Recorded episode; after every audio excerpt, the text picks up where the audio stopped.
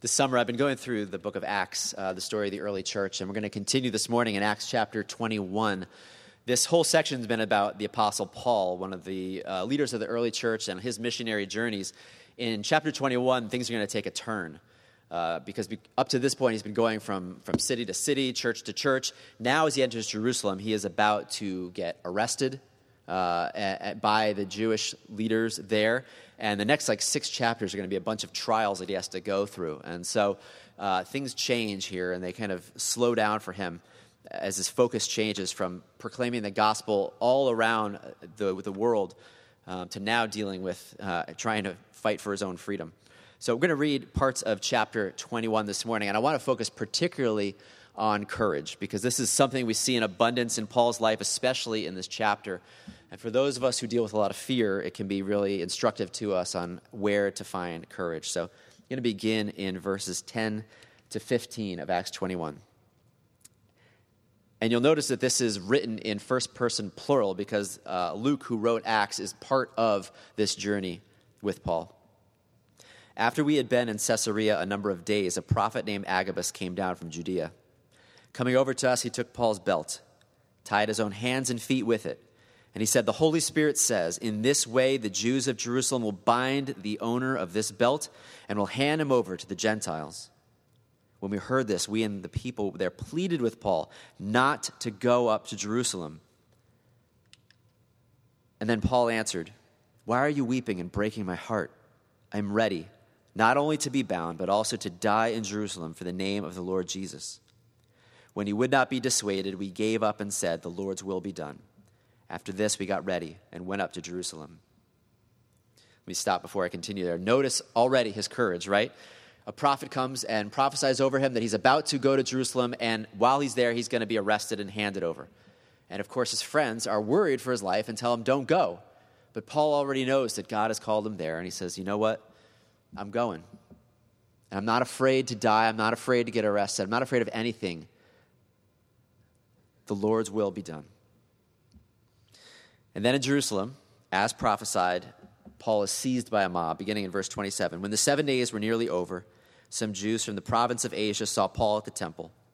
They stirred up the whole crowd and seized him, shouting, Men of Israel, help us.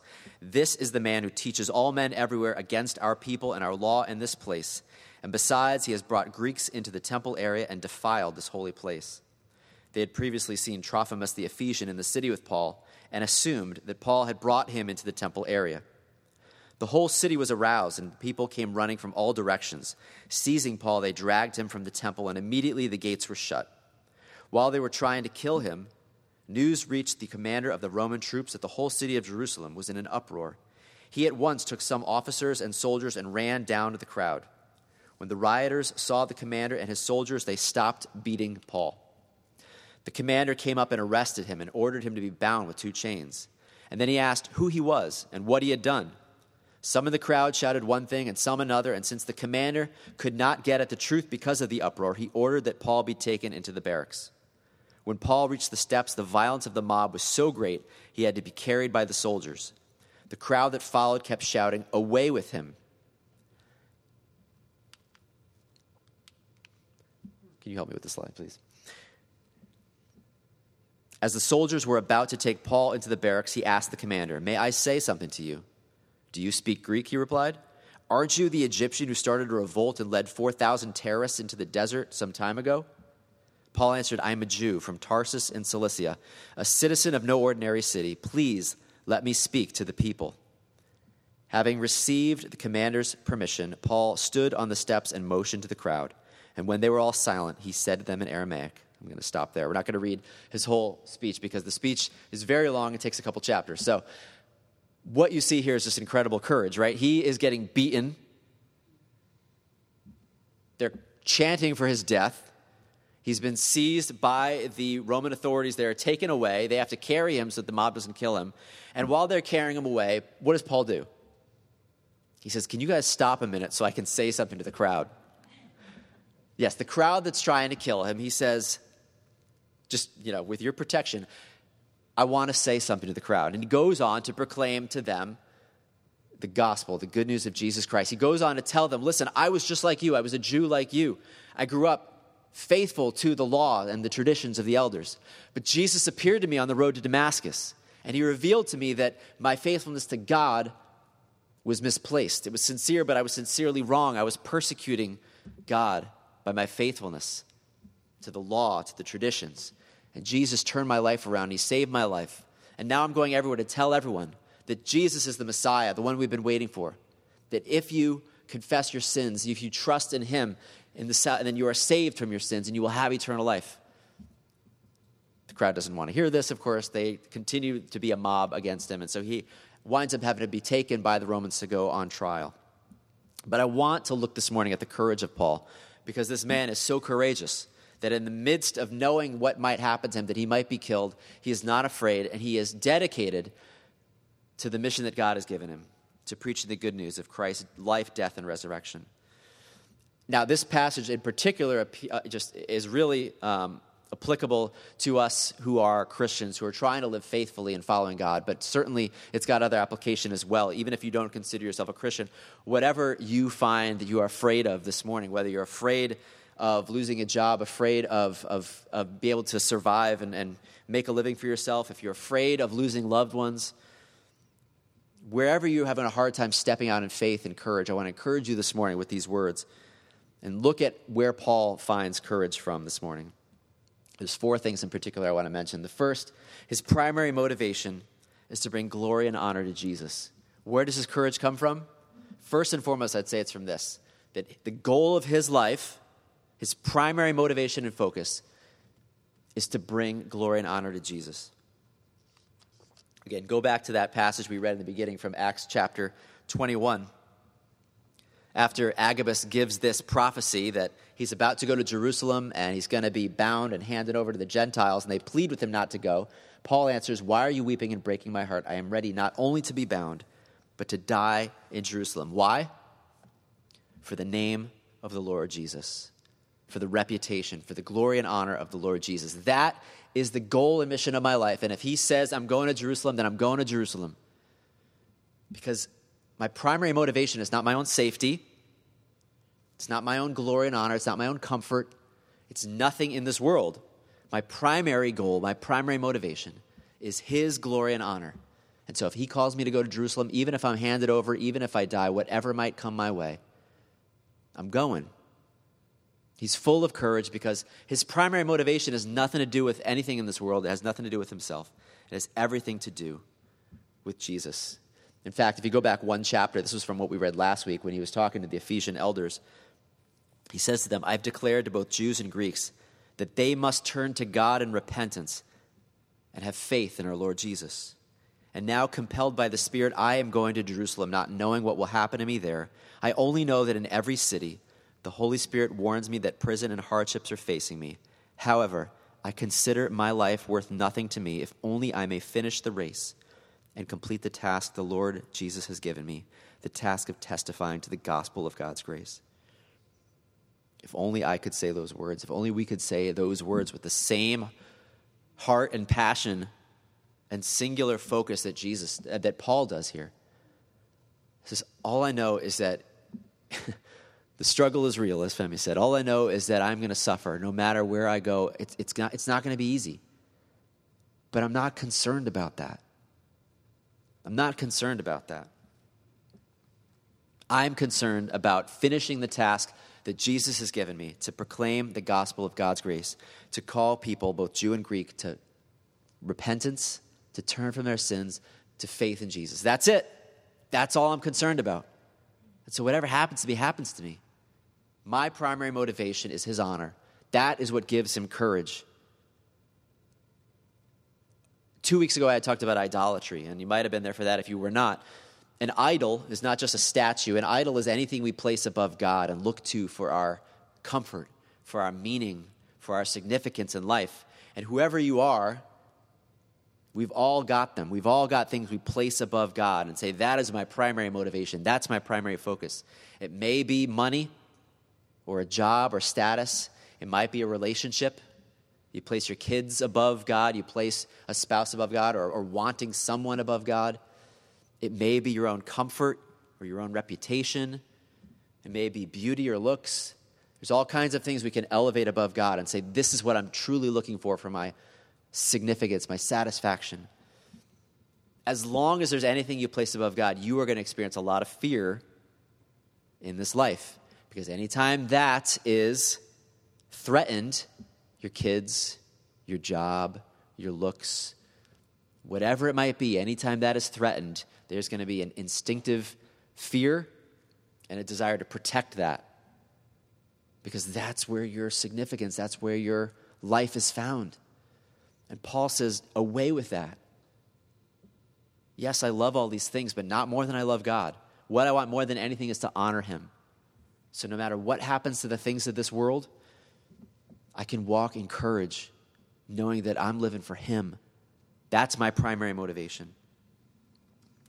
Hebrews 12, 1 through 3 says, Therefore, since we are surrounded by such a great cloud of witnesses, let us throw off everything that hinders and the sin that so easily entangles, and let us run with perseverance the race marked out for us. Let us fix our eyes on Jesus, the author and perfecter of our faith, who for the joy set before him endured the cross scorning its shame, and sat down at the right hand of the throne of God. Consider him who endured such opposition from sinful men, so that you will not grow weary and lose heart. As long as you are elevating anything in this world above God, you're going to be dealing with a lot of fear and you're going to struggle with courage and living courageously because you're going to instinctively want to protect your idols when they're threatened.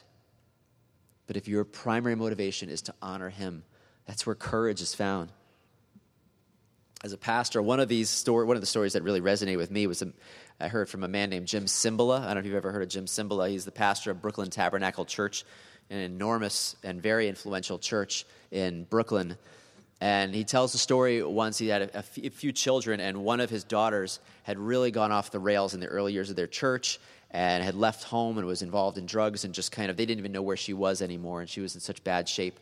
And it was really hard, especially for his wife. And and, and he talked about how his wife had basically heard you know the enemy saying to her satan saying like i've got one of your children and i'm coming for the others and how he talked about how his wife pleaded with him we got to get out of the city this is no place to raise a family and how she said to him you can come or not but i'm leaving i'm getting out of here and that as a pastor particularly hits home because so often uh, it's hard on a family when when when there's a pastor in the family it's hard on the rest of the family but he was able, and they were able, Jim and Carol together, to stay faithful to God, to not run away, to not say, you know, we got to get out of the city and protect our family.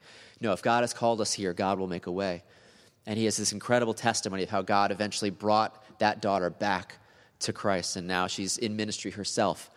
And you think of just, again, if they had been putting their children above God as an idol, what would have happened? They would have said, forget this ministry thing, forget that. We got to make sure we protect our family and get out of here.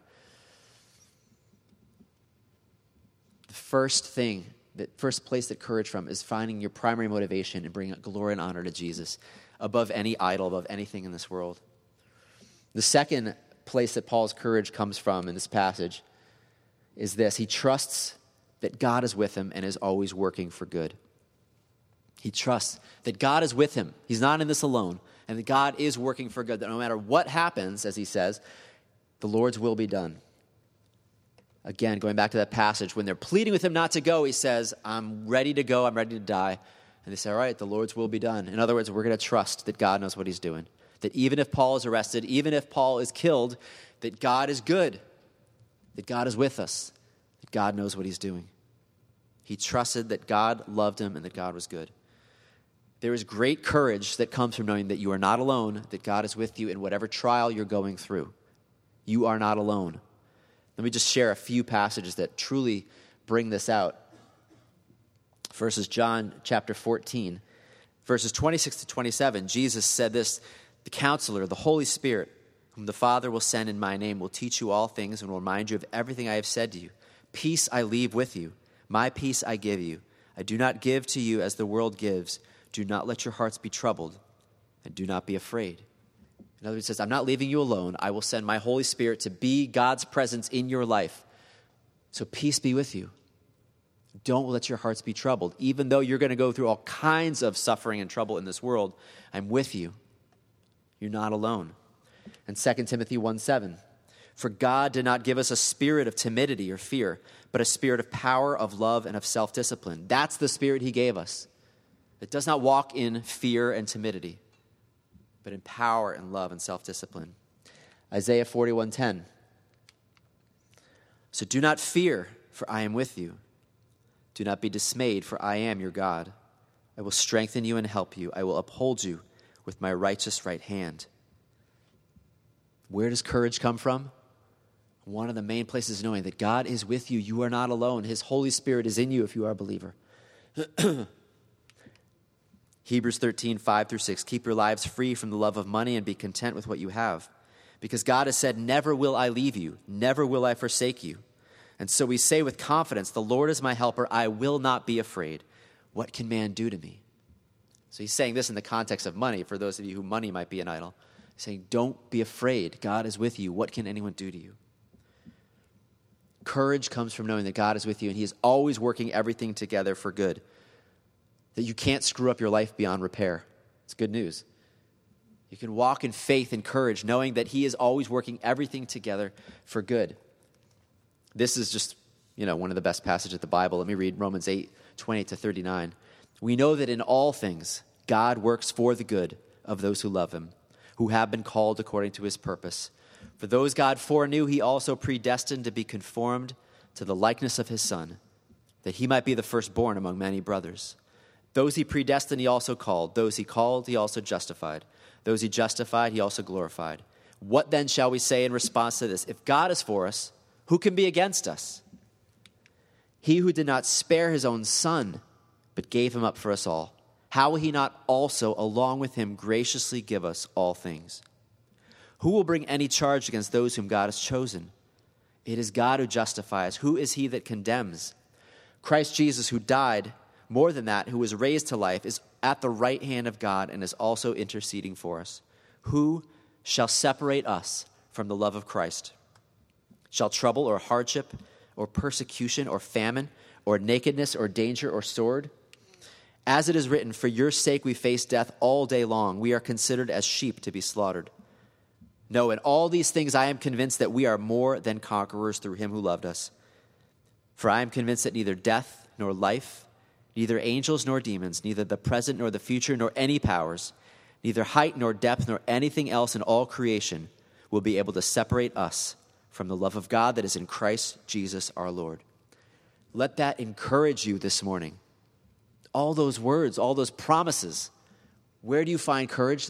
Nothing can separate you from his love. He is with you through it all, no matter what you go through. That he gave his son and he will give you all he needs, that he is always working for good. Let that encourage you this morning, give you courage and faith. Make your primary motivation to live for him and his glory and trust him that he's with you and working for good. And then the third place that Paul's courage from, comes from is that he has an unshakable hope in the resurrection. When he is standing before the Jewish council, he says this in Acts 23 6. Paul, knowing that some of them were Sadducees and the others Pharisees, called out in the Sanhedrin, My brothers, I am a Pharisee, the son of a Pharisee. I stand on trial because of my hope in the resurrection of the dead. You know, I said before that if you're putting your hope in anything in this world, there's going to be a lot of fear because that thing can be taken away. That person can be taken away at any time. Any job can be lost, any person can be lost, health can be lost, beauty can be lost, anything you can lose it in an instant. And so, as long as you're putting your ultimate hope in anything in this world, you're going to walk in fear and instinctively want to protect those things when they're threatened. But Paul knows that this life is not all there is, and his hope is in Christ. And he knows that there is life beyond the grave, and his hope is in the resurrection of the dead. And so he walks in courage, knowing that even if he dies, they can't take him away from God. 1 Corinthians 15 54 to 58. This 1 Corinthians 15 is a long chapter on. Uh, I'll go back to that. I put the wrong citation at the bottom there. This is from 1 Corinthians 15, 54 to 58, a long chapter on the resurrection. He says, When the perishable has been clothed with the imperishable and the mortal with immortality, then the saying that is written will come true Death has been swallowed up in victory. Where, O death, is your victory? Where, O death, is your sting? The sting of death is sin, and the power of sin is the law. But thanks be to God, he gives us the victory through our Lord Jesus Christ. Therefore, my dear brothers and sisters, stand firm. Let nothing move you. Always give yourselves fully to the work of the Lord, because you know that your labor in the Lord is not in vain.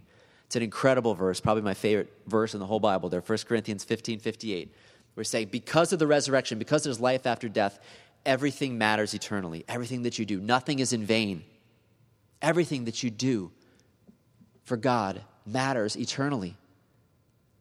It says, let that give you faith and courage to live for Him because it's not all in vain, it's not all meaningless.